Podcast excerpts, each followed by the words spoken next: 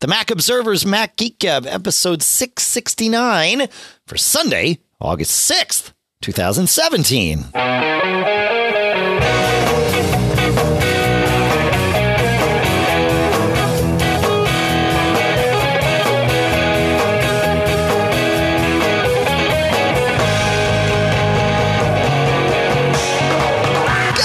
Greetings, folks, and welcome to Observer's Mac Geek Gab, the show where you send in tips, questions, cool stuff found, and we share the answers, share the tips, share everything, because the goal is that all of us, each and every single one of us, you, me, him, her, that one, yes, all of us, learn at least four new things each and every time we get together. One of the new things that I'm going to teach you is about our sponsor, Smile, text expander from Smile. You can get free for 30 days if you go to textexpander.com slash geek. We'll talk more about that later in the episode here.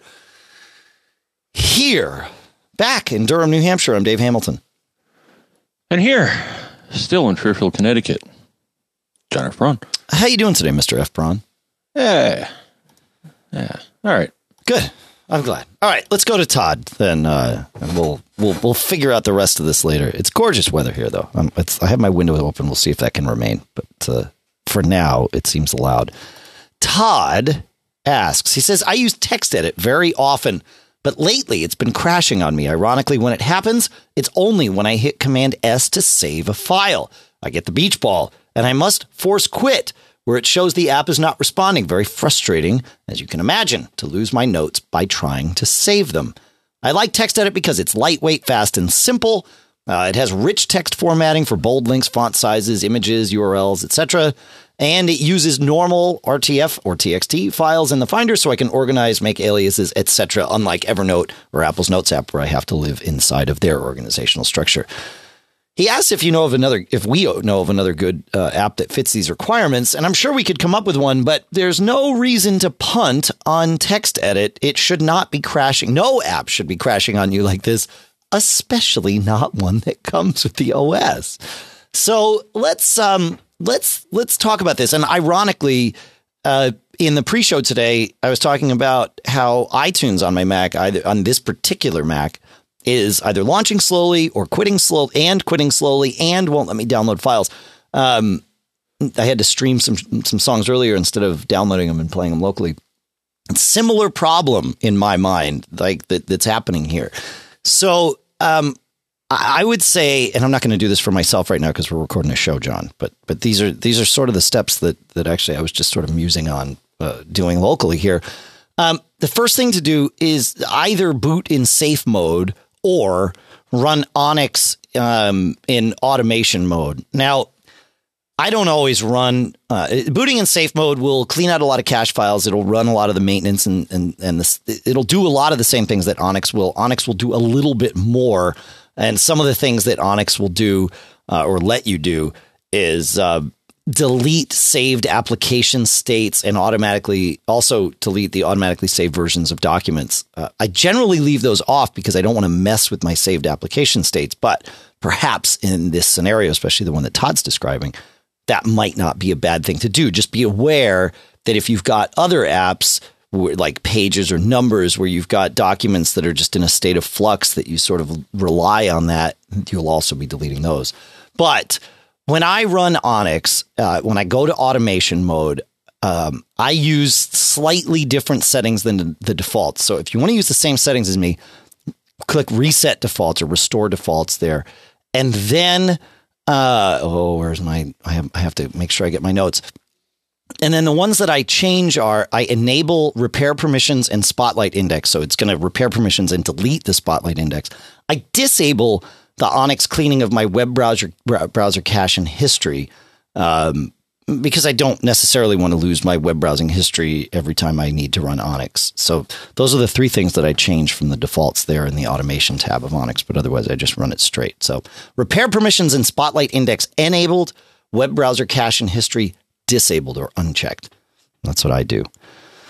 So I, I think, and, and again, like I said, for this particular scenario, I would also try in Onyx enabling um, the cleaning of saved application states and automatically save versions of documents because it's possible that's getting in the way here. That when you go to save, it's trying to read one of the automatically saved things so that it can incorporate those changes and maybe that file's damaged or who knows what. And then boom, there you go. Any thoughts, my friend? It's a cache somewhere. It's always a cache. Right.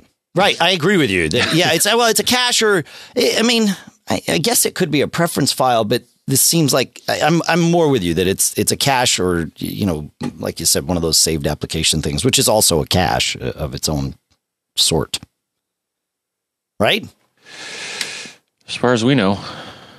Well, that's the idea is telling you as far as we know, and then the conversation continues.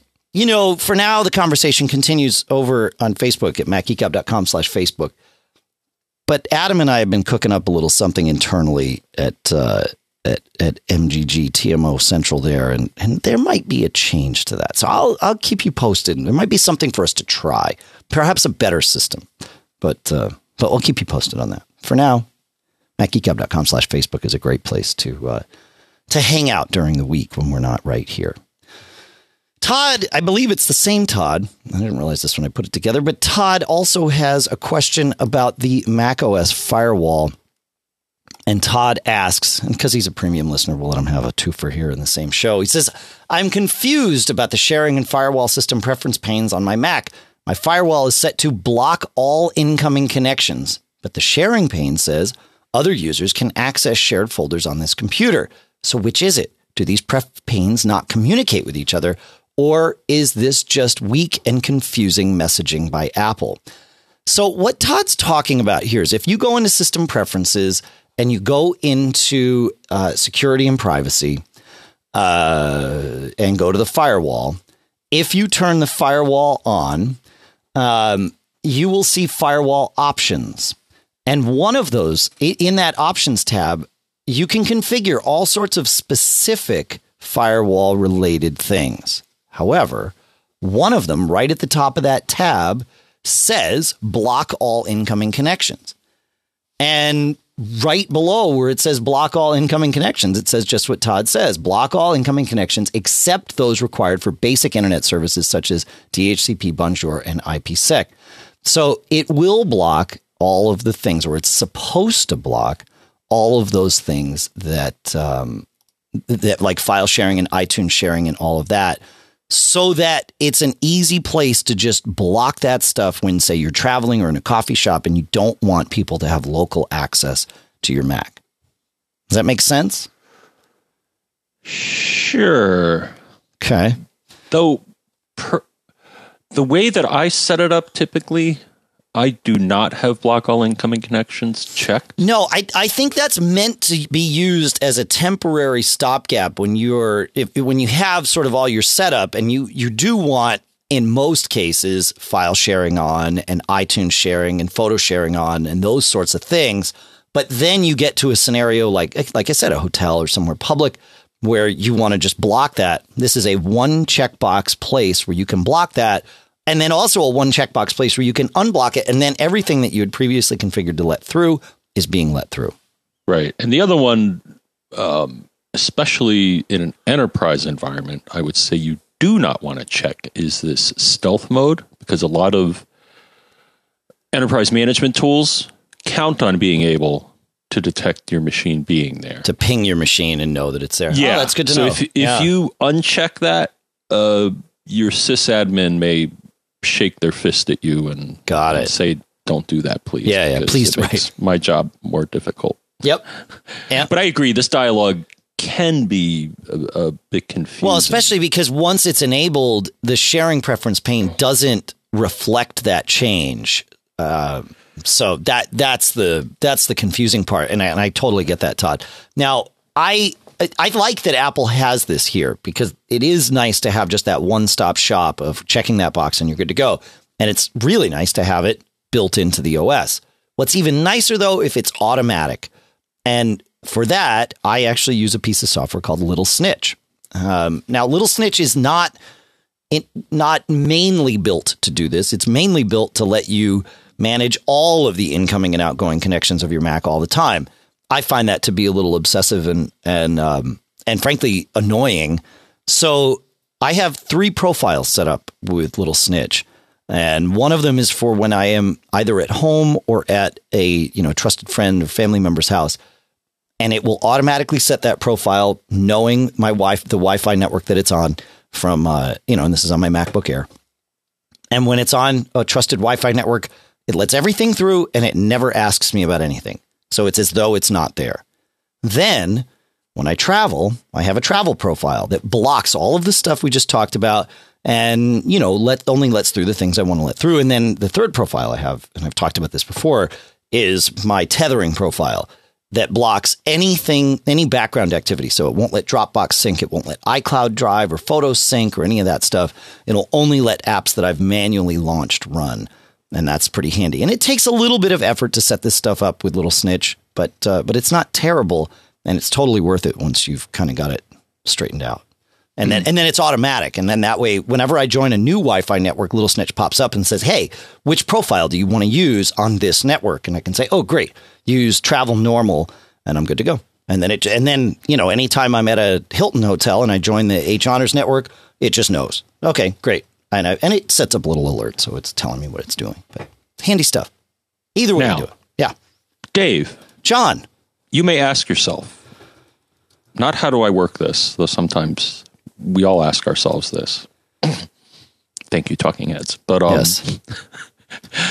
what if you want to see what your what your machine looks like to other devices on the network? How do you how do you even determine this? And I'm going to toss out Oh, I like it. three Cool. Not one, not two, but three. So we've almost approached four. But um, here are some tools that I use when I'm on, uh, especially on a guest network, just to just to have fun.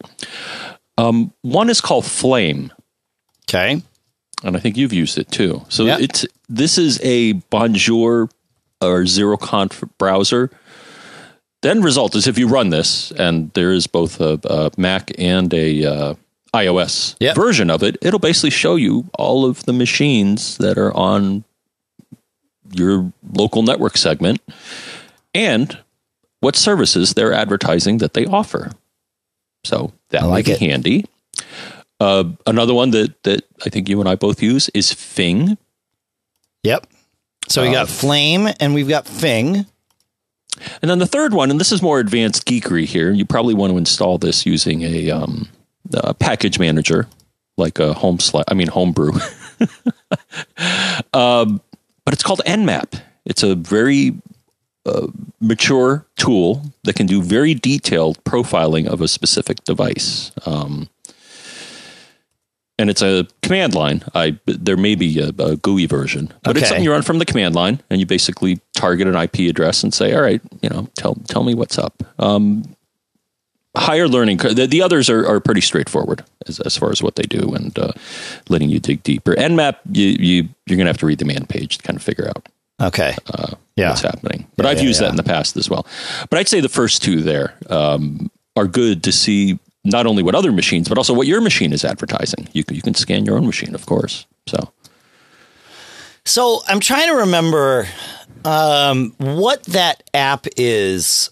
God, I want to say like like uh, it, it it's a it sits it's I mean it's a background app, but it has a little menu bar icon, and it does sort of the same thing that I'm talking about doing with Little Snitch, where it blocks stuff.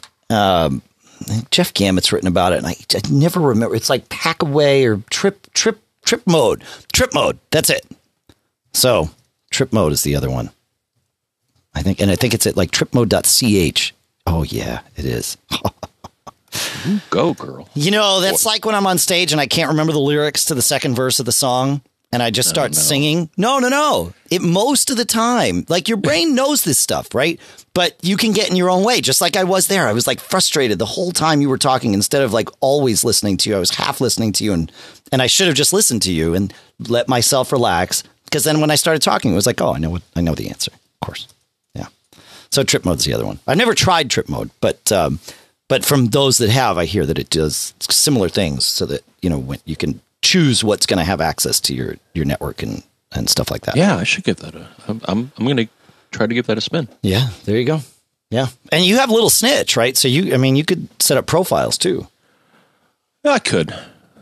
I, I, I've always said that Little Snitch has there is they they have a thus far squandered opportunity to really like you know exist in in that space, but you know, hey, they do their own thing, so it's fine. And I'm still on the version three. I'm Oh, you haven't moved to version four? Oh, version four is really nice. It it's way easier to um, to kind of move around and get stuff, you know, into place and all that good stuff. So, yeah, I like it, and it's got a, a, a uh, you know, like a GPS or not GPS, but but location based map where you can see where all the connections are going to and from for your computer, which is pretty cool. I think. So there you go. Yeah, good stuff, John. Always, almost always. almost always um all right we have we have three things that i think are going to fall into the geek challenge realm we might be able to get them answered during this episode but uh but i think the, they might fall into geek challenges so we, we uh, easy for me to say we will start with nectario and nectario asks, as long as I can find it here, I, I frequently engage my computer in processes that take hours. After Effects renders copies of large raw footage collections, etc. I would love to have a screensaver that will show a floating window with a progress bar for the active process in which the machine is engaged. That way I could let the monitors rest during the process. I tried putting the monitors to sleep, but if I have several consecutive steps or processes, I have to keep guessing and waking up the monitors to check if it is time to move on to the next step. I think the screen a screensaver like I described could make the whole thing a lot easier. Any recommendations? So I guess what I'm I don't have a off the top of my head recommendation, but I the way I can think of you know if I put on my my programmer hat or at least my hat now that that I mean, actually I do quite a bit of programming these days, but but a lot of times what I do is I put on my you know engineering hat and say, okay, here's how I would go about solving this problem, and then perhaps ask somebody else to write the code. Um, and with the with either of those hats on, John, the, the thing I'm thinking about is th- there's no way for one screensaver to just know what your machine is doing and and magically intuit that which you would like surfaced on the screen. Um, but if your app has a progress window, uh, my thought is you bring that window to the forefront, like you make that the the focused window, and then you let it go into screensaver mode, and you have some screensaver that says, "Okay, look, take whatever the active window is."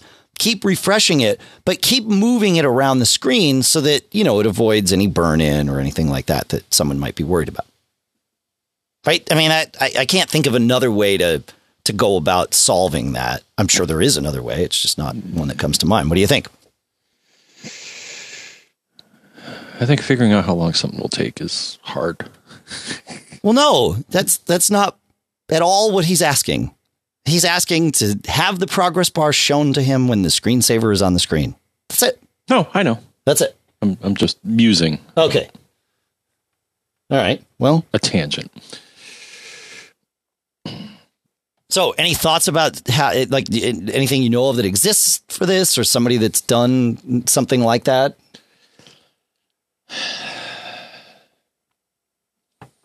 I'm going to take that as a no.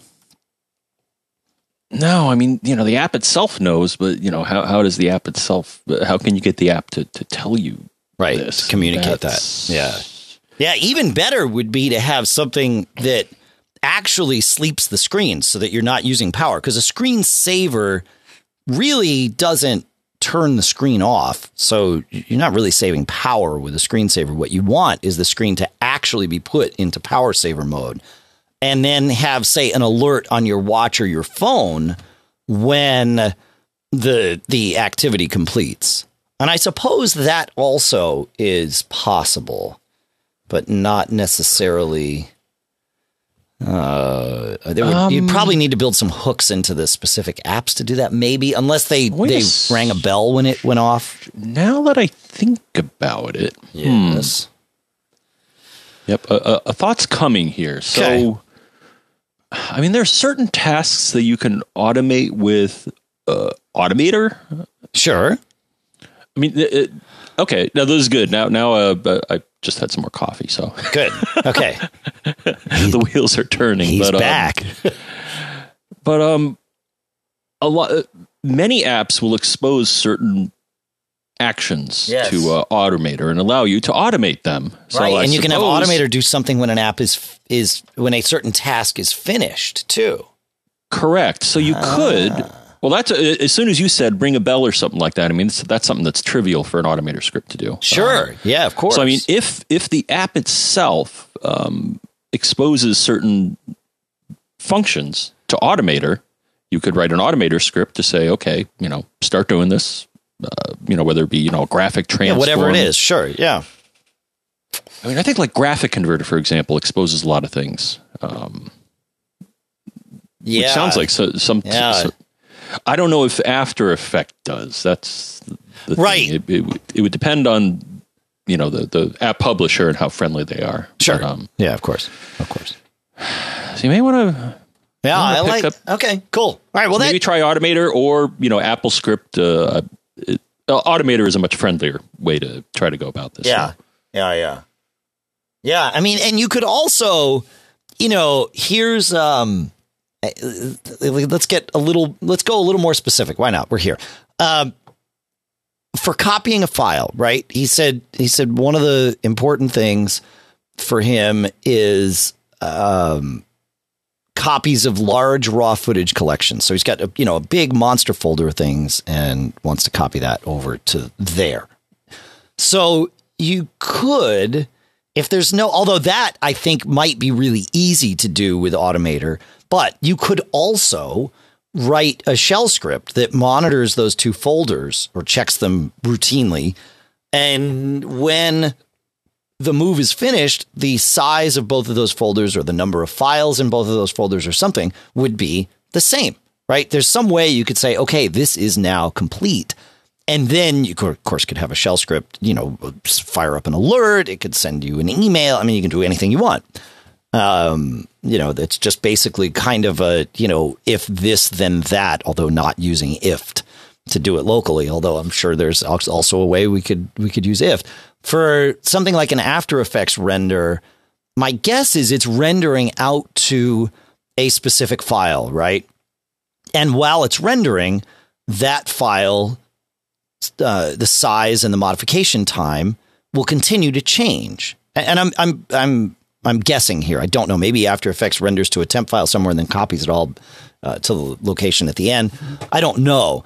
But if you could monitor that file when it stops changing, that's a pretty good indicator that it's finished, but it's a very good indicator that you want to get involved. If that modification time hasn't changed in five minutes or whatever, that's probably, you know, a, a good time for you to check on it and make sure things are either, you know, complete and you're ready to move on or that, you know, you might have a problem. So I don't know. This, these are the things I think about. All right, good. You want to take us to Susan, John, who also has a bit of a geek challenge? Yes. Okay. So Susan says, "Greetings, geekers. I have a problem slash opportunity for which I need a solution.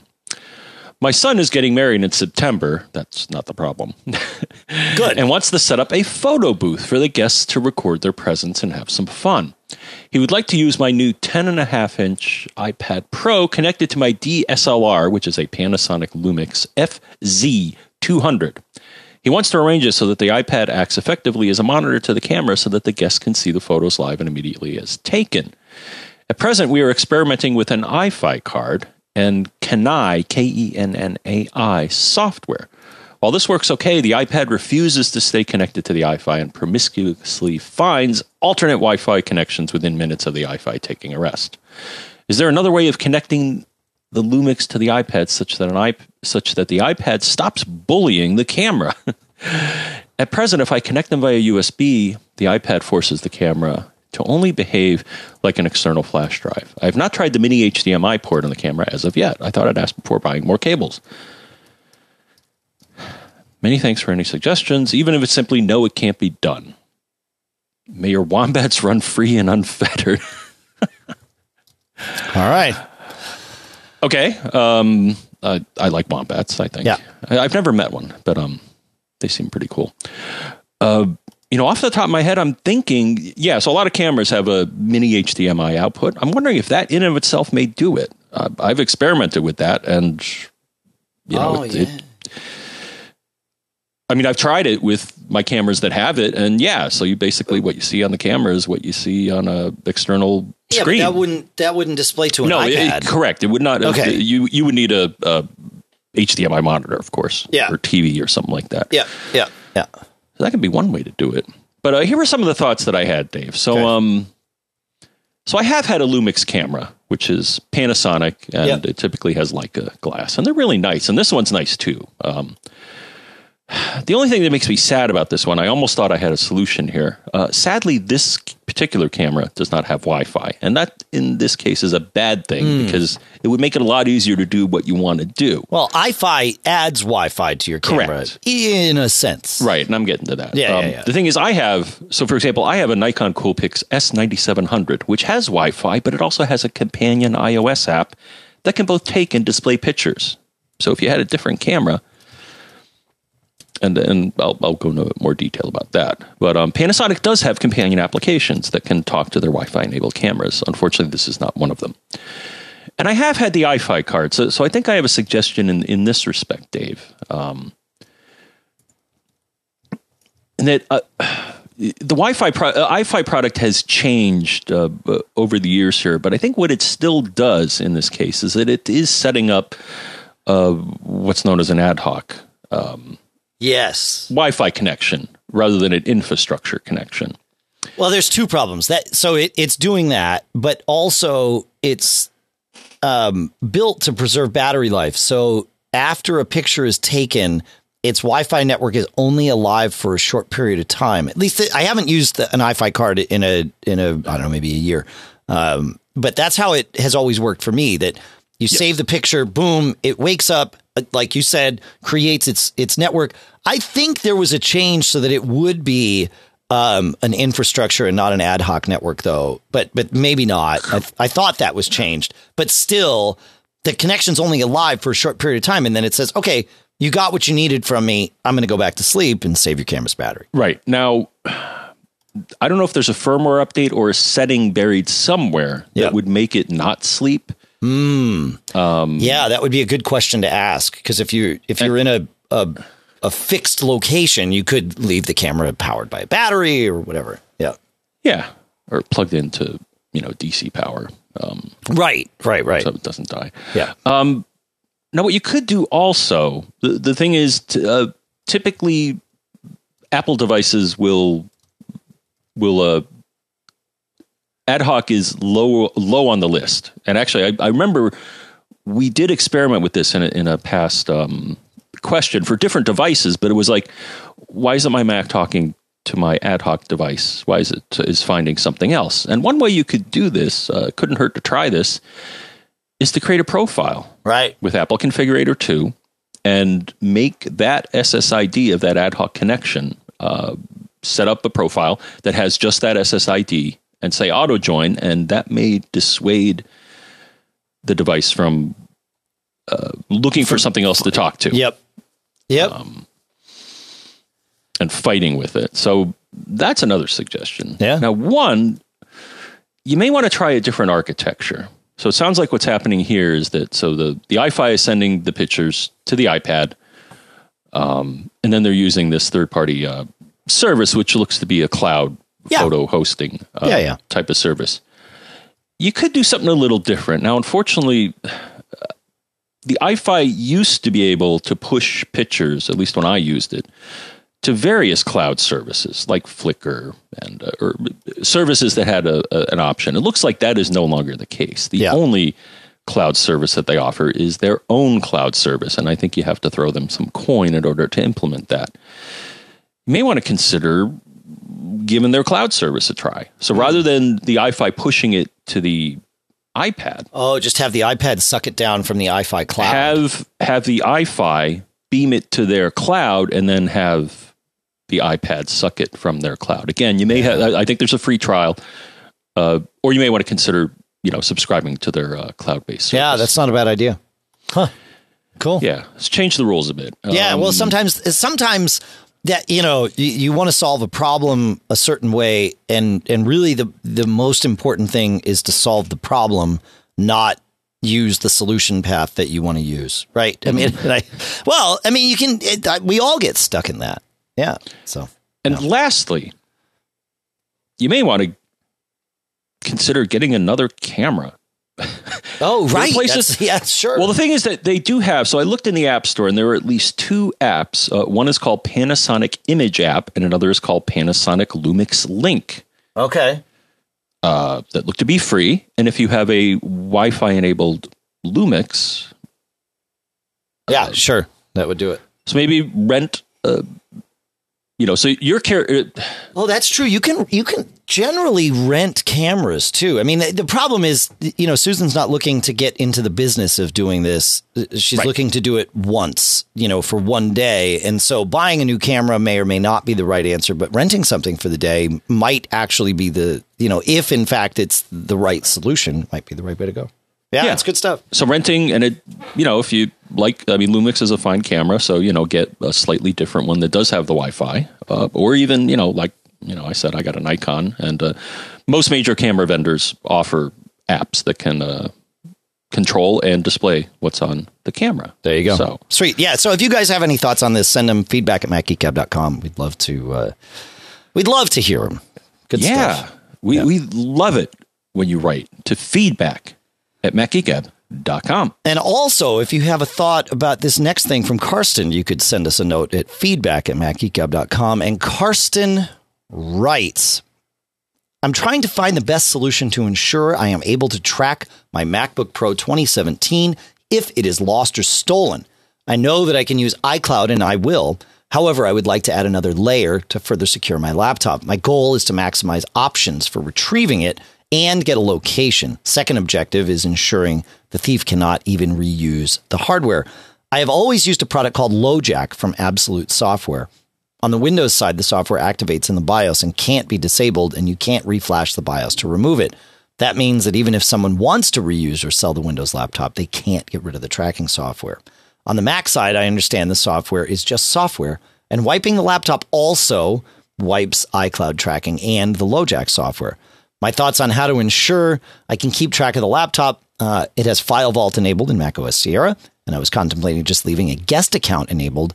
This way, my data can't be accessed because of File Vault. The thief can get in and log in as a guest and connect to Wi Fi, and then iCloud and the tracking software can now pinpoint a location. That's smart. My thoughts on keeping all the data secure uh, to prevent the thief from reusing my Mac, of course, uh, using the firmware password utility via Command R under boot and set a firmware password. Combined with File Vault, that should do the trick. Or should I also reformat the drive with macOS extended journaled encrypted plus File Vault plus firmware password? Lots of stuff here. So um, I have some thoughts, but I believe that macOS extended journaled encrypted is either the same as or very, very similar to File Vault when you're doing it on a whole drive that you boot from. Um, so I- don't think you need to do that. File Vault is an, is going to be enough, and if it's not enough, then doing anything else, you know, also adding encrypted and disk utility isn't going to help. So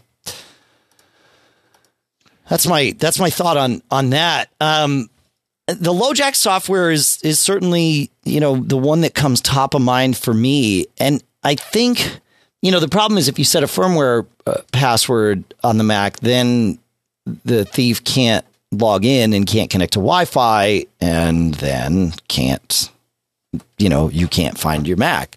So it's an interesting little catch twenty two. I like your idea about having a guest account enabled um, so that people can get in. Uh, that's you know, it's smart. What do you think, John? what i think is i'm going to tell you about an article that i found dave Okay. that has a lot of very good suggestions on how one can do this tracking. Yep. And it's called How to Track Your Stolen Laptop Without Installing Tracking Programs. Nice. Well, the thing is, like it or not, a lot of the software that you use day to day, um, assuming that whoever runs away with your laptop doesn't reformat it Sure. um, and leaves it in its state.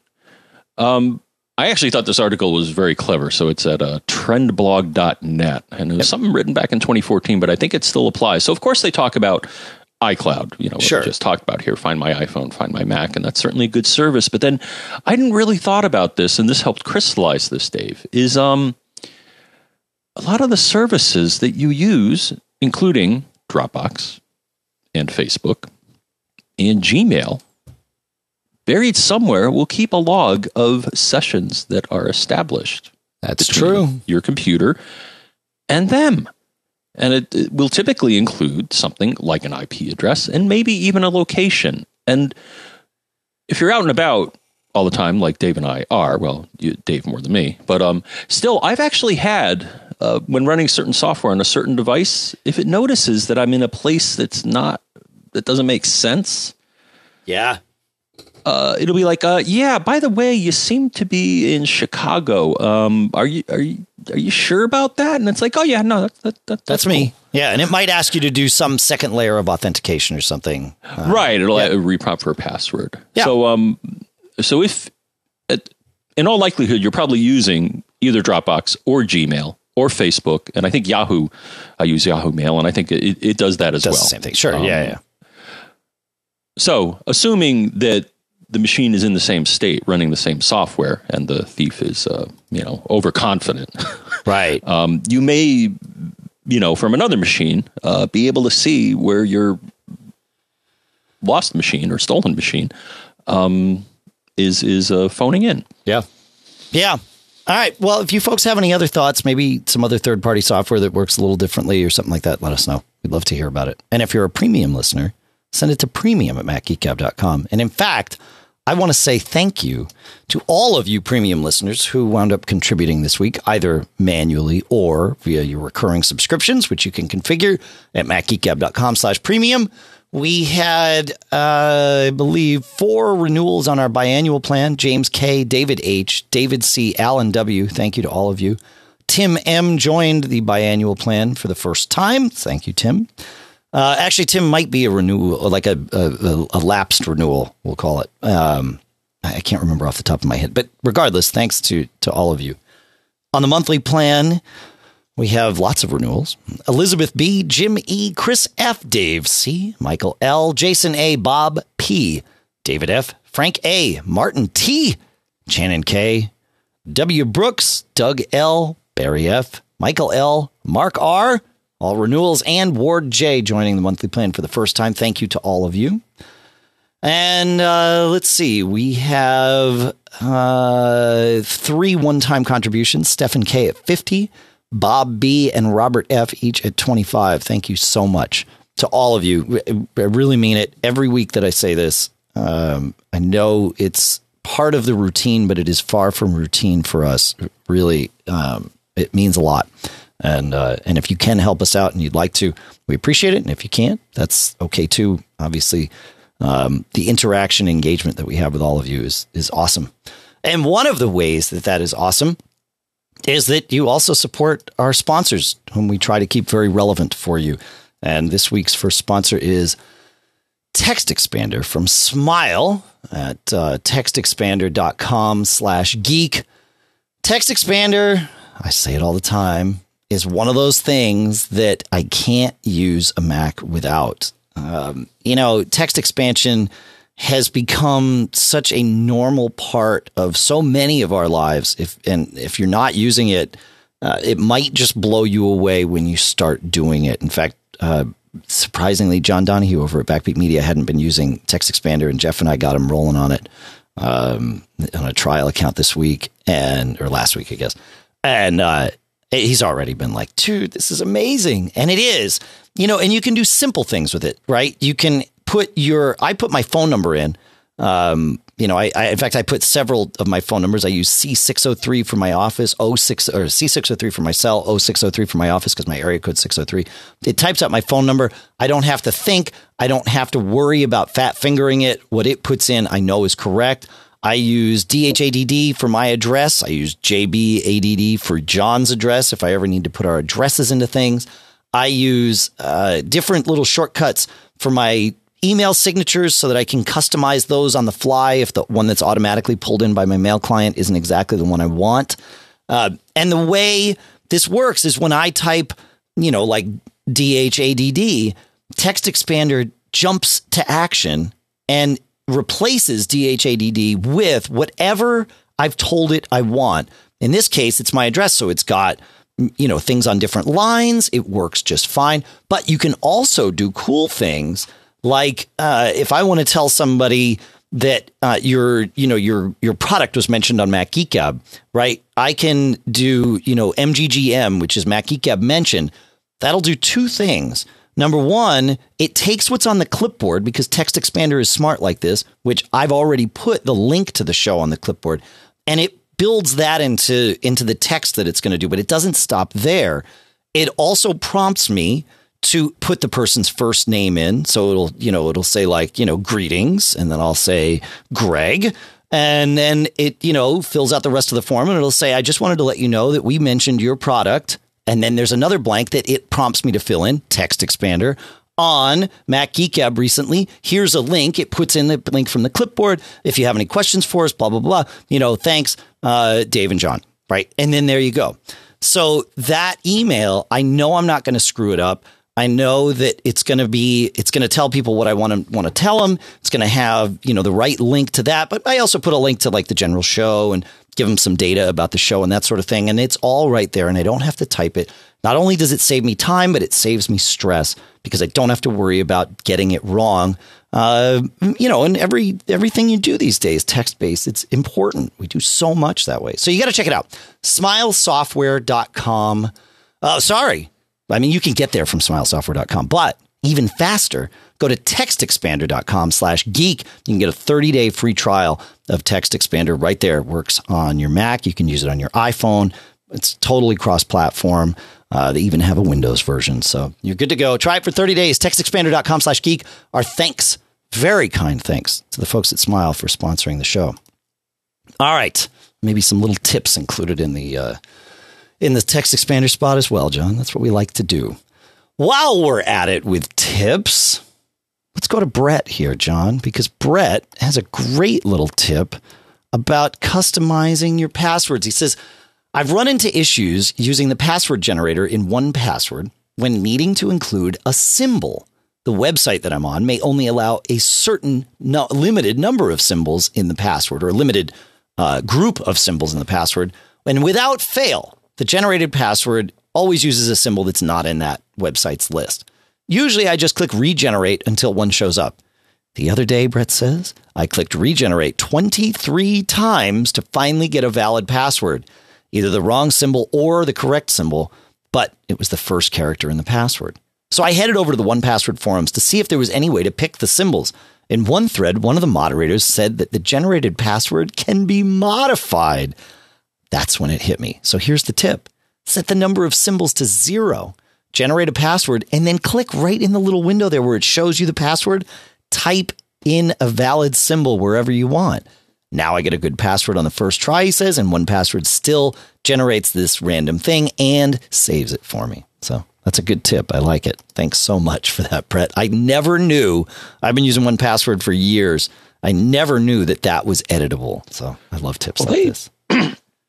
the same thing, you know, I've run into the same thing, and this is a fish shake to any site that restricts what special characters you can use. Get some better software, people. Your parser is raw is bad if you don't allow certain characters. But the other thing is this, you know, I can almost see, and I'll, I'll throw down the gauntlet. Is that the right term? Uh, to either LastPass or 1Password if they were watching what we know that they see what the website is saying. You right. know, they're parsing what the website is sure. saying. Yeah, Wouldn't yeah, it be yeah. swell if they saw the error message saying you must use characters blah blah blah and adjusted what oh, they generated oh, accordingly? I mean, I can see it happen. So if I can see if I can see it and do something smart like type in my own special character. Oh yeah. Maybe they could figure out how to do it. So so let's let's see which one of them can figure out how to do this first because I, I know it's technically possible. Of course, um, of course. The other thing is that couldn't websites have embedded somewhere, uh, you know, maybe a hidden field or something that says what the valid characters are. I don't know if anybody's developed a standard oh, for this. There may, sure. You, you know what I'm saying? Yeah, I do. Yeah, have as a hidden yeah, yeah. field saying, okay, you know, left paren, right paren, star, uh, but these are the, or here's all the valid characters uh, for a password. Right. Mr. Password Manager, here, please use this. Yeah, with everybody, not everybody. Everybody should be using a password manager, but you know, with with people using password managers, it's not um, not ridiculous to think that maybe there should be a way to hint a password manager in the right direction for your website. And who knows, maybe maybe that actually exists, John. I, I mean, I don't know for certain that it doesn't. so, yeah. I like it. Interesting stuff. Fun. All right. Uh, where are we here? Let's um yeah, we we've promised that we talk a little bit about this, and so we'll bring in in Tannel here to start this conversation about Mac OS High Sierra. And uh, and then we'll let it continue. It's it's um, it's certainly time to invite your questions about High Sierra and iOS 11. To be fair, um, we're using both of them uh, internally here. I'm actually relying on both. Um, my I've got High Sierra on my laptop, and I've got iOS 11 on actually both now my iPhone and my iPad. Uh, I'll talk a little bit about my quote unquote my iPad um, in a minute because there's something else that we're testing. But uh, but yeah, feel free to start sending in your questions about that stuff. Uh, Tannel writes, um, there's something very positive that I wanted to share regarding High Sierra. I just installed the public beta on my 2013 500 gigabyte Retina MacBook Pro, and the install time was incredibly fast. The upgrade, which also included conversion to the AP uh, AFS file system, right? I think he's got it written wrong here. Uh, took only 30 minutes. I never had so fast an install time, and or APFS is is what it is uh, for the file system. Um, yeah, and I I would agree. I I don't know that the install felt fast to me, but it certainly didn't feel slow. Um, and I did it on my 2011 MacBook Air, so this is an old machine. And to be very fair, I had basically gotten to the point where it was like, okay, it's time to replace this. It's just too slow. Installing High Sierra on it uh, did convert it to APFS, uh, which happened sort of. Um, I mean, I didn't even know. I, I knew it was going to happen, but there was no great fanfare about it. It just happened and has worked fine. And my machine is usable again uh, in a lot of different ways, but mostly it's all those background processes that uh, that seem to creep up, like with you know El Capitan and and definitely Sierra, where it wants to, you know, photo library D just wants to run and, and slurp up everything I have in the background or a um, uh, calendar sync or whatever it is that's really syncing your address book, even though it's called calendar sync or whatever. Um, that wanted to run and use 100% of my CPU or MD Worker, the Spotlight process updater, wanted to run and, and consume all of my CPU. Don't get me wrong, those things still exist in High Sierra and they still want to run, but I've never seen them totally consume the CPU and crater the system. They all seem to be throttled back so that there's always some CPU left for you. And and it has made a huge difference for me uh, in using the using that machine. It's like I can wake it up and just use it now as opposed to having to wait and it churns and stumbles and it's slow. That that doesn't happen anymore. And that machine's limited. It you know its biggest problem is its RAM. It's only got four gigs um, and that's soldered in. There's no, there's no either no way to change it or certainly no easy way to change it on that. Um, but I've, I've, been very impressed with High Sierra on that machine, and I can't wait to test it on um, on a you know on, on a, a, a, newer, beefier machine. And I'll put it on my my Retina iMac soon, but I haven't yet. So, well, thoughts on thoughts on that, John? Well, of course, the good news, Dave. The reason that you're probably seeing it uh, perform quite a, a, a little bit better is um it's all 64 bits perhaps right? uh, yeah i guess so and i'm verifying this because i'm looking right now in activity monitor so i'm running the beta i, I recently installed it and i have a tip on how to avoid some weirdness but okay. Um, looking right now all the uh, all the processes uh, if you turn on the kind column in mm-hmm. activity monitor they're all 64 bit I'll have to check that. I, I mean, I, you're right though because it it won't run 32. Yeah, yeah, all right. Yeah, the current OS still has some 32 bit artifacts. Totally. Which, uh, yeah. Which you know, 64 bits is better. It's faster. Yeah. Um, The one thing I want to add, uh, uh, so I installed it on an external drive, and we'll talk drive talk in a moment here. But Sure. um, here's one thing I noticed, Dave. So the thing is, I, I ran the beta installer download um, on my day to day machine, Yep. but I installed the OS on an external drive. Okay. Okay. Um, here's something that's going to happen, and I'm going to tell you how to make it so it doesn't happen anymore. What happens is that they turn on because what happened shortly thereafter, after I, I installed it, Dave, and then I re you know re, or was just you know running my day to day machine, all of a sudden it came up and it said, "Hey, there's a beta of Safari available. You want to install that?" And I'm like, "No, no, go away, go away." Here, here's the tip. Um, go to System Preferences App Store. You're going to see that there's a selection now that says your computer is set to receive beta software updates. You may want to turn that off if you did what I did in that you installed it from one machine, but you, you downloaded the installer on one machine, but you installed it on a different drive. sure. Because I don't, I don't care about the Safari beta stuff. so there's that flag. And I think that's actually what happens when you install this is that you, you run an app called, you know, Beta Configurator Yep. and it, and it puts your machine in a mode where it, it will then attempt to install betas of any sort, which Oh, right. Yeah, yeah, yeah, yeah. Well, that's for public betas, not for developer betas, right? Uh, well, this was I, I installed the developer beta. You did. So oh, okay. for both. Okay. All right. Cool. Cool. Yeah. So I've been, eh, you know, uh, we were talking about this before the show too, but it, you know, it's it, High Sierra. There's not a whole lot new, right? It's it it, it in in terms of UI. Still, there's some, and it's fine, but um, but this is, you know, this is the uh, the the maintenance release, the under the hood, just stuff that that keeps it cooking thing, like like Snow Sierra. I mean, I, I looked, and you know the thing is, I looked, Dave, and as far as I can tell, nothing in the you know the the system preferences. I looked at all of the panes in there, and I couldn't see anything that jumped out as me as being different. Oh, I think I, don't. think there I don't are think different things.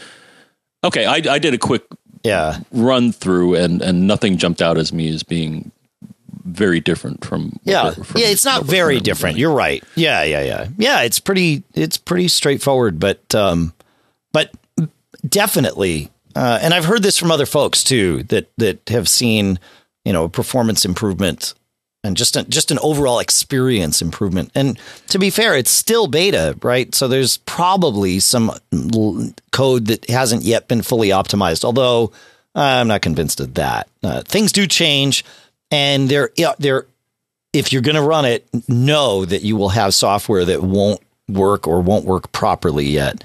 Um, that and that's just par for the course. And the same is true with iOS 11.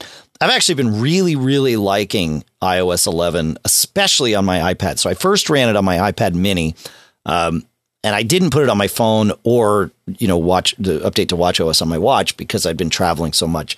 But as soon as I got back from my uh, our fishing weekend this past weekend in New York, um, seeing the band Phish because it's tough to fish in Manhattan on any other way.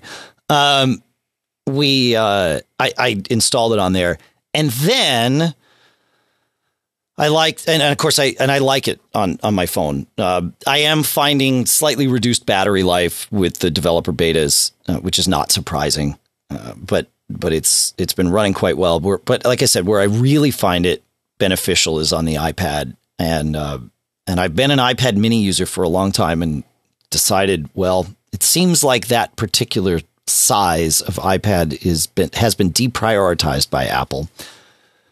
And I thought, well, what's gonna what's my next iPad gonna be? Where do I go from here? And I did some soul searching. And then I made a phone call. And uh, and from the angle of looking at it as uh, perhaps an upgrade path for iPad mini owners, um, I'm now testing uh, an iPad Pro 10 and a half inch, which I really, you know, I had played with in the hands-on room at WWDC, and uh, and was sort of blown away instantly by a lot of things about it. You know, the refresh rate on it's amazing. Um, it, the size of it isn't. It's certainly bigger than an iPad Mini, but the way that screen, you know, goes closer to the edges and all of that, and I was really impressed with. So I've only had it for two days. I'm just getting up to speed with it. I need to figure out what case is best. I've got Apple's smart keyboard with it, which is very, very cool, but it isn't the right case to have on it all the time. Uh, but it is really nice to have on it when you want to type. And of course, I've got an Apple Pencil with it too. So I'll, I'll we'll talk more about that as I've had more experiential time with it. But uh, but thus far, even like reading in bed with it, it's not. Um, it doesn't feel as big as I thought it might compared to reading in bed with the Mini. So that's the, that's the beginning of my my 10 and a half review. We'll we'll give it a few more weeks and then I'll then I'll dig in a little deeper for you. But feel free to ask questions about that because I I am doing my very best to not pick up my iPad Mini other than the I have a separate iPad Mini that I use for gigs and uh, and things like that. Although I've been thinking about using the iPad Pro for for gigs because the bigger screen is really nice. So anyway, Um, yeah, so we're done with High Sierra. we are. Well, we don't have to be. We can come back to it. Okay. Um, one thing that I think is interesting, um, uh, as you may know, that Apple uh, recently announced uh, the the piles of money that they they raked in, Yes, and I believe the iPad Pro uh, was a cause for them for for their iPad sales. Th- that's a fair uh, do well. assumption. Yes, Which even when I saw it, I was like, "Wow, that's sexy." Even uh, I may get one it's because nice, it, it looks to be a much more usable uh, or general purpose device than than some of the others. yeah, Um, yeah, I would agree. and of course, Apple made more money than anybody. Sure, what did I see? They're actually one of the top holders of U.S. debt. Of course they are. Yeah. That's Well, it's cheaper for them to borrow money than it is to patriate money from uh, th- that they have overseas. So there you go. But the fine. thing is, they they kind of own us. Apple kind of owns this country, right? Yeah, yeah, that's no great it. surprise. Yeah. but you want to go back to High Sierra? Well, the one thing that you know, maybe I, I didn't uh, approach the install properly. Uh, the the drive that I put it on, I had already formatted as HFS. Now, I, I suppose what I probably should have done is run the installer, and I think within the installer, I could have formatted the drive using the new file system. But Is I it didn't a do that. is it an SSD or a spindle?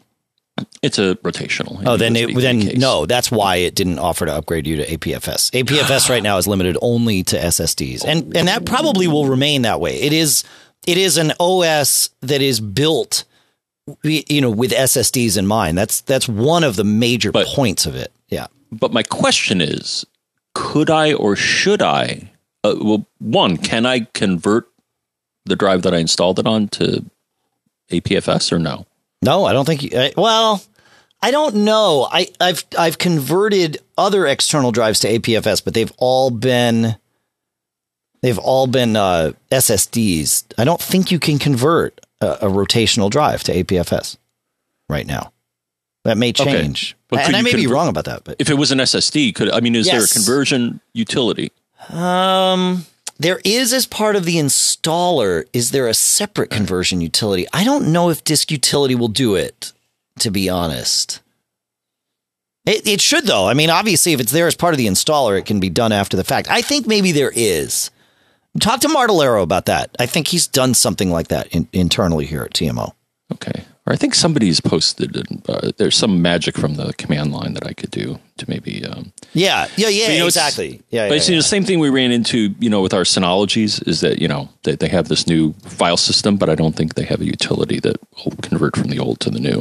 Is it? they don't. It's been the driving me approach is- crazy. You got to reformat. But I've kind of been just wanna- waiting with the Synology for for them to um to to just say, oh, hey, here's the here's the utility, you're good to go. So I don't know. We'll see. yeah. I mean, the final things I noticed. So Safari has, you know, a couple of the things that they talked about. It's uh, it's interesting, you know. So the you know uh, videos that you know the annoyance of videos that start playing. You know, they'll allow you to, to squelch that. Um, I noticed there's a new item in the Safari menu saying settings for this website, so you can fine tune the behavior of web pages uh, per Nice. website. Yeah, yeah, yeah, yeah. Um, and of course, they also have this, you know, cross. You know, the thing that makes it so any site you go to has an ad for something that you bought from Amazon. It's like, dude, stop. I'll have to do more surfing, but you know that that seems to be on by default. So, uh, and then I noticed in photos, there's you know some new uh, editing tools. Photos is is improving. Uh, I'd say it's you know still not at the level of you know some of the pro tools, but for most people, you know they're they're Yeah, they're absolutely making uh, advances. absolutely. Yeah, yeah, yeah. Cool. Well, we'll keep talking about it, and uh, feel free to send in your questions. We are uh, we are both enjoying and suffering through running the the latest betas, so that uh, so that we're ready for you.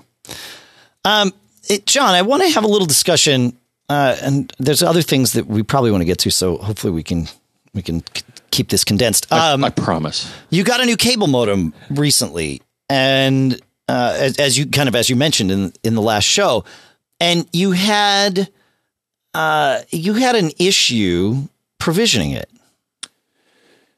Yes. So um, The new cable modem arrived. You plugged it in. You got it up and running. Right. All right. So, so what they, uh, so what happens is, uh, so I disconnected the old one and then I returned it to them so they don't charge me the fee. And then I put the new one course, in. And right. the thing is, of course, they know this because the uh, MAC address, uh, the hardware address of it is different. Right. And so they're like, and actually the process was pretty straightforward except for one thing. So it came up and it said, "Yeah, we're going to redirect you to a page." They're like, uh, "Yeah, it looks like you you got a new cable modem. Do you want to swap out the old one?" And they listed the MAC address of the old one. I verified that the, it was the same. It's printed on the modem. I'm like, "Yeah, let's let's do this." And then they go to the next page and they're like, "Okay, great. Can you put in your last name, your account number, and your phone number?" And it's like, "Oh well, yeah. I mean, of course, I have my ISP's account number memorized." And the catch twenty two here is that because you're in a mode where the only page you can see is the provisioning page there was no way for there was no way using that connection to Right. get it. And it's like guys that that's kind of silly. I, yeah, fortunately i have wi-fi through them. Sure. and i was able to go to the website uh, or run their app. I think i ran their app and uh, oh, was on the able to then punch in. Yeah, yeah, yeah. but but it, it, it made me chuckle that they put me in this situation and, and nobody's ever pointed out to them that that's not a piece of information that people necessarily have memorized or in front of them. So when you do this with Comcast, you have two options. You can do exactly that, just manually enter your account number and and that. The other option with Comcast, uh, as I remember it, it's been about a year and a half since I've done this, is that it did offer to let me log into my existing account, and it was like, hey, here's this, but if you don't know your account. Well, then you know, or if you if you already have have created a, a you know an account on our system and you're an existing customer, you can log into that and then it and then it worked. Um, my guess is if you bought this cable modem from Optimum, oh, you didn't buy it from them, you bought it from someone Oh no, I else. uh, actually this modem because I bought it through them yeah. uh, says Arris on it, but it also the other one didn't, but it also has the Optimum logo on it. So it is so you might have had your account number on a on a piece of paper that came in the box with that modem. they claimed that that would be the case, but it was not. The only piece of paper that was in the box was some packing slip. So my advice to everybody is is this: whatever your note taking app of choices, and and trust me on this, it's worth having one, even if it's just storing a few notes in Apple Notes, but it could be Evernote or whatever you like. But hopefully something that syncs amongst your devices because that's really easy to do now, especially even with Apple Notes. And Apple Notes is really good. Um, create a note for your ISP, you know, your cable company or your DSL company or your FiOS company, whatever it is, put in there their contact phone number, your account number with them, any other relevant details. And then you can also log things in there like, you know, okay, on, on August 6th, 2017, I talked to Debbie there who helped me, you know, solve a technical problem with, you know, with this, that, or the other thing. And then you've got this history, right? And you and you've always got it right there. And I also use that to store sometimes you get a secret phone number or a non-published phone number to say, hey, in order to call me back, do this. Put that there too, because six or 16 months from now, you might need that, or you might find having it a handy thing. So definitely worth doing that. And to be fair, I do the same thing with my power company because when my power goes out, I need to contact them and it's way easier if I can log into my account, like from my phone or whatever. Obviously the same thing with your water company or, you know, whatever the, whatever other services you have. Um, create that in your notes and that way you've got it so that it's just there and you don't have to think about it. So, Yep. and, and with, uh, with Apple Notes and certainly with Evernote, you can share a note or even a notebook with Evernote with other people. So if you have family members that would also benefit from having that information or, you know, having one shared repository to put it all, well, share it up. There you go. So And the one last thing with this, Dave. So hats off to Eero because I think what they did was intentional. So I noticed then when I put in the new cable modem yeah. that I was all of a sudden now getting a paltry 100 megabits downstream. Right. Yeah, first world problems. The thing is, uh, uh, Optimum has a promotion where until the end of the year, if you have 100 service, uh, they say you'll get 200 service. So Right. I got on the horn, called up, said, "Yeah, um, you know, I just got this new modem. Can you give me the uh, 200?" She looked and she's like, "Oh yeah, that says it on your bill." Did it immediately, and I was shocked because I wanted to verify that that they had actually Yeah. re reconfigured it.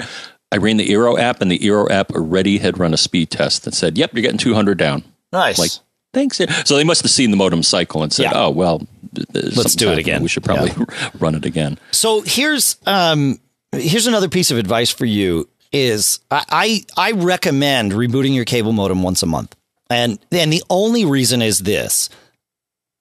When th- there when you get a software upgrade for your cable modem or I should say when your cable modem is provisioned to have a software upgrade, it usually takes a reboot of the modem in order for that upgrade to come through especially with Comcast, I've seen it where my modem has been provisioned for faster speeds because Comcast does does this pretty regularly. It seems like once every 12 to 18 months they just say okay, whatever you are, if you're on the Blast Pro plan, now the the speed caps are, you know, 30% higher than they used to be. But without rebooting your modem, uh, you don't get that new profile and therefore you don't get the speeds. It's actually your cable modem that decides how fast your internet connection will go but it gets that instruction via a profile from your cable company. Um, and no, there's really no easy way, and really no way at all, to pump your own profile into the into that modem. Um, obviously, that would be a breach of your service agreement with your cable company, but also technically, it's really just not possible. Um, they've they've they've worked this out. Trust me. But um, not that I would do that, but I looked into it for technical reasons. Um, so that I could in, instruct and inform and save you folks from wasting your time. Uh, but uh, and I'm also really frustrated with 10 megabits upstream, and I can't seem to get any faster than that. So you know, sometimes frustration leads to experimentation. Uh, the um, but by rebooting the modem, you get those speeds, and I think Comcast would have eventually pushed a reset through to my modem, but uh, but in most cases, I've found, and a lot of times, actually, I get an email from Comcast that says, "Hey."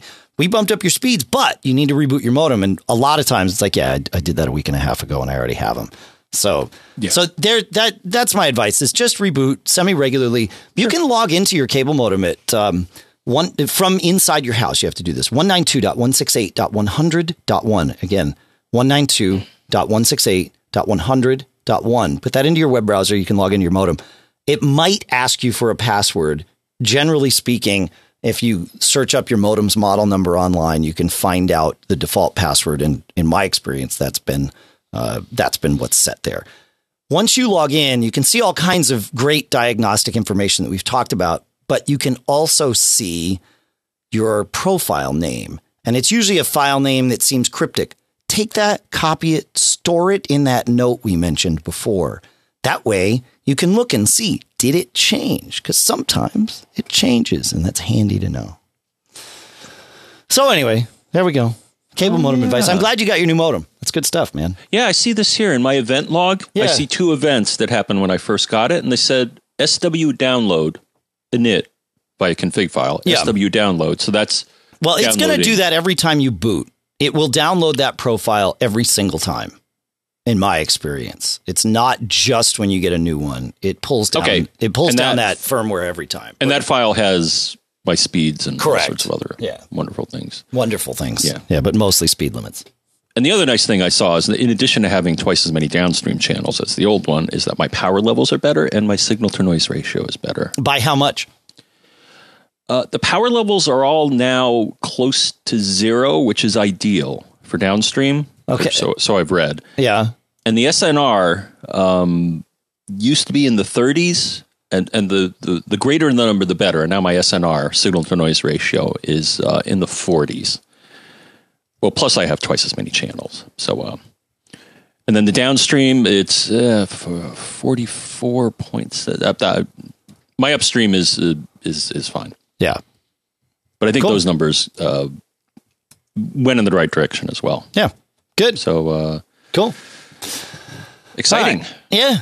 Yeah, yeah. It's good stuff. All right. We have um we have several things from the last show to go through. Um tips and comments and maybe even some questions that we're going to try and squeeze into the next, you know, 12 minutes here. So, SJ writes in response to show 667 um he, he says uh, I tried all the software you mentioned to recover from a drive uh except for trying the service of drive savers he says none of them work to recover files from a drive that I had f- accidentally formatted. The only software I found that truly worked is R Studio from R Tools Technology. And we'll put a link in the show notes.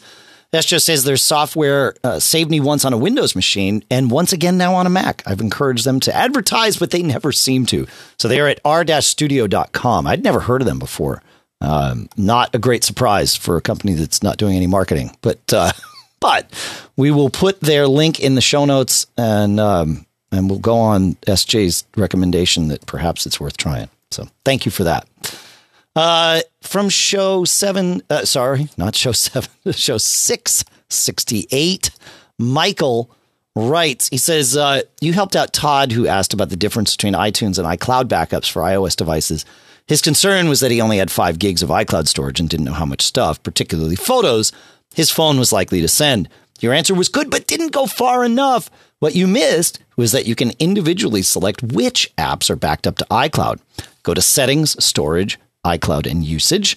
Go to iCloud from there, go to Manage Storage, and go to Backups, this iPad or iPhone. At this point, you can see what the backup size is and also see when the next backup size, scheduled size will be. This is useful, but there's more. Then select Choose Data to Backup, Show All Apps. This will show you a list of all of your apps and how much is being stored by each on iCloud. You can turn them on and off. Photos is included here, so you can actually disable photo backups if you so choose. Very, very good. Thank you, Michael. I like it. It's good stuff, right, John? Yeah, sweet. Uh, you want to take Dave's, John, or is that up to me? Uh, we can take Dave. Okay. So, um, Dave, Dave, Dave. Hold on. There we are. Okay. This isn't just Dave. Thank- This is Dave and Jeff and Michael, and I'm trying to remember uh, uh, Yeah. Andy. Yeah, we got a number of. Uh, Yes. uh, uh, I'll, I'll say fish shakes. Yes. So, um, anyways, one of many pieces of feedback regarding this topic, so we can be entirely clear. And he says, John, twice I've heard you advocate for the three two one backup strategy. Sadly, I think you've got the definition wrong. Three backups, two local, one off site. As stated, the two and the one are saying the same thing, and fortunately, the one you are trying to stress is correct. But the way I first heard it on the TWiT network, I believe from the person who created it, is this three backups, two different media, one offsite. This is increasingly difficult with the amount of data we hoard, but with photographs, this could be achieved by having a printed copy of the most important photos or storing copies or rotating drives as well as SSD. Thank you very much, Dave. Yeah, totally right. We said it twice. We missed it both times. So it's uh yeah, three backups, two different media. So don't store the the point being, and it's a very good point.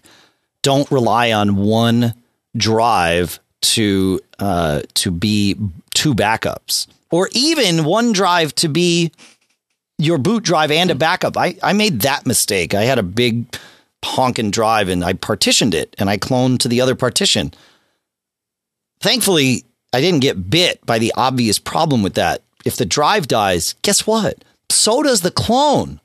so Now, different media, very good.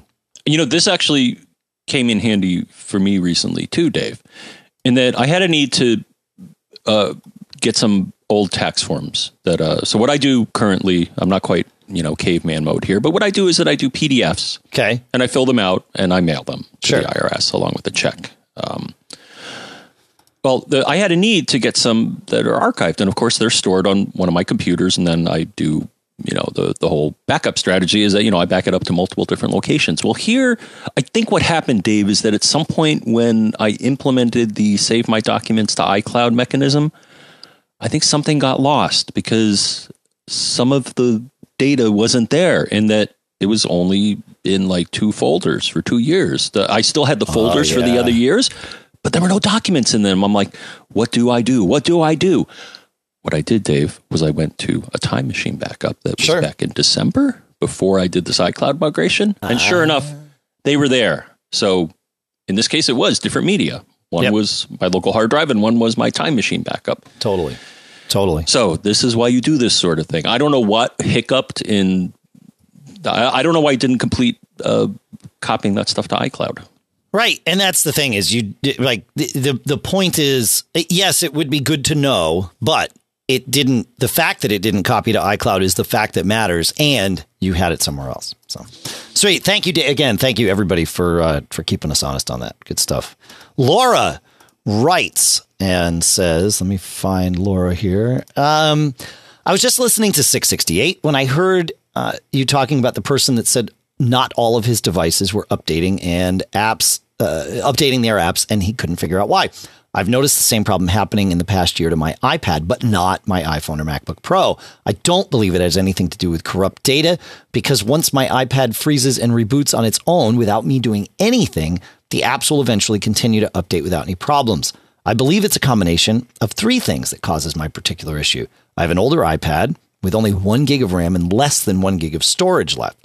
I'm trying to update multiple apps in one sitting, sometimes eight or more, many of them larger in size and I have extremely slow internet. My only solution has been to update the smaller apps first, two or three at a time, then update the larger apps one at a time. So far, it's been freezing and rebooting only with Facebook Messenger. So I usually wait and update that one last. The other larger apps have fortunately been updating fine as long as it's time. Sweet. Thank you, Laura. Yeah, it could it could very well be that too. There's there's lots of different things. Craziness. Craziness, craziness. All right. And three questions from the last two shows that I think we can squeeze through here, John. So, number one comes from Allison Sheridan over at podfeet.com. We have an interesting story to share from her that we'll save for another episode. She said um, in show 667, you mentioned that by looking at all of the lights on your switch, you knew it was in a loop. How did you know that? And what did you mean by loop? So, um, the answer to the the first question, how did I know? Is because I've seen it before and I know what it looks like. but to to to be to be far more clear about it, um, even the first time that I saw my network looping, and by by loop I mean that my network was connected to itself, so every packet was coming that that went out of the switch was then coming back through another channel, and it was because my one of my Linksys Velop uh, units was malfunctioning and was sending packets out the Ethernet port and letting letting those same packets come back in wirelessly because it was trying to mesh it all. It didn't. It had sort of forgotten that it had an Ethernet backhaul, so it was just linking everything together and not blocking the Wi-Fi one. Uh, so it created this loop, and of course that you know increases traffic and and things. Then it can't pass any nothing on the network can pass. Um, so that's what I meant by a loop. Um, normally the way I knew is that normally the lights on my switches and your network switches they flash, but not all at the same time and not in what I would consider a consistent pattern. Uh, they flash quickly, don't get me wrong, but when you look at them, it's very random, um, and and you know you can kind of see things happening. When there's a loop or some other problem where the switch is clogged, the lights are almost lit 100% of the time, but they're just strobing together very, very quickly with no deviation. And it's a pretty obvious thing. If you if you go and like look at your Switch now, you don't have to spend a lot of time with it, but maybe put on some good music and like trip out to it a little bit. Um, you'll get a feel for what that looks like. You really only need to look at it for like five seconds, and you'll kind of get a feel for it. If and when you have a network problem and you can't pass any data on your network, take a look at that switch again. And if it's just if it the, the pattern's different and it's just like almost fully lit and just strobing, then you'll know, okay, time to just power down the switch. Or like I said, you know, I, I just started pulling things out one by one until it calmed down and then I knew. So, so that's how I knew, John. It's crazy. You're better than me, man. Well, you know, I, I mean, I see the blinking lights, but I, I couldn't tell just by that if there was a problem. I'm the switch whisperer. Uh, okay, uh, two more. Let's see if we can get through these. Donna asks, she said, in 668, there was a suggestion to have multiple time machine destinations locally that you back up to. How exactly does one set that up? That's a good question. Um, and I think this started in El, El Capitan, I believe. But um, but in any event, most uh, or all recent versions of, of macOS let you do this. Go to System Preferences, go to Time Machine, click Add or Remove Backup Disk there. Uh, and then you can add another backup disk. You can add multiple backup disks here. And it doesn't replace the previous one. Of course, you can remove one as the instructions say, but you can add to it. Once you've got more than one here, it will start to cycle through all of them when you do your backups. And that's how you do it. It's that simple. So yeah, it's good stuff, Donna. And it's a it's a great way to kind of hit that that number two we talked about uh, in the backup strategy to have multiple uh, media to which you back up. This is one one way to do that. So good stuff. Lastly, because we care, Joel asks in 668, you indicated your family was using the two terabytes of data shared on iCloud and that they weren't running iOS 11. I tried, and the only person who could join was my son, who is on the public beta of iOS 11. All the other family members received a this page is unable to load error. I just wanted you to be aware. You are totally right, Joel. Uh, and I didn't fully explain how I got this to happen, so I will. Um, I have a spare iPhone, but you could do this with a spare iPad or anything that can run iOS 11. And you could even do it with your main one, but it gets a little tricky. Uh, I wiped that phone when I put iOS 11 on it. And then one by one, I logged. Uh, my son is already on the public beta, like your son. He wanted to be running it. So that was easy.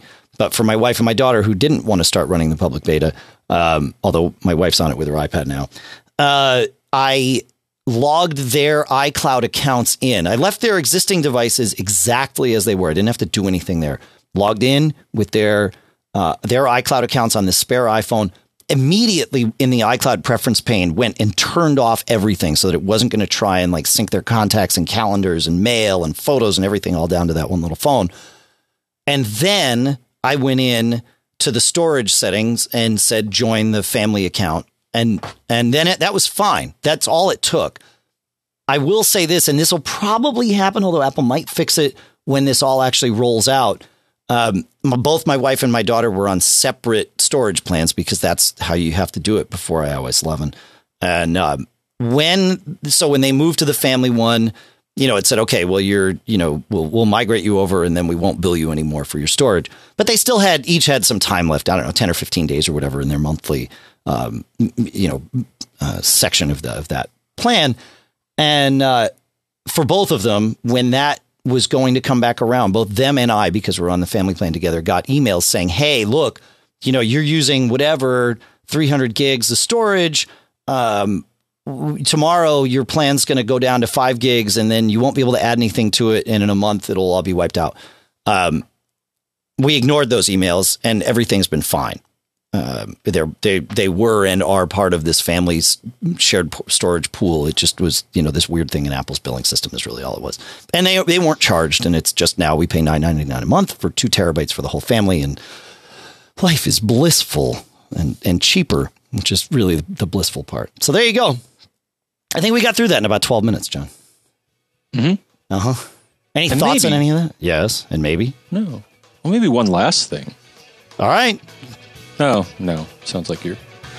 Well, we're at 123. So, you know, we try to aim for 115 and so I'll share next squeezed. time. All right, there you go. Sure. I had some hard drive woes. Oh yeah, yeah, yeah. We'll, we won't forget about those. All right, folks. Well, we told you about uh, how to contact us. We told you about the Facebook group. We told you how great you are for just being you. We told you how great you are if you can, in, in addition to being you, also support us on the premium level. We thanked everybody that did that this week. We thanked, uh, we told you about our sponsor. We thanked our sponsor, and then, of course, was Smile at smilesoftware.com. And we could we could tell you about Twitter, Dave, because it's a fountain of knowledge and wisdom. Sure. At least when it comes from us. Yeah. I am John F. Braun. He is Dave Hamilton. The podcast is Mac Geek Gab. The publication is Mac Observer. And there's that Pilot Pete guy, all on Twitter if you want to tweet. Sounds like fun. I like uh, it's Twitter's actually uh, it's quite handy at times. It's a great way to be in touch with each other. So I like it. It's good stuff. Yeah. Uh, like I said, I want to thank our our sponsor at uh, textexpander.com slash geek for this episode. Also, Otherworld Computing at macsales.com and Barebones Software at barebones.com.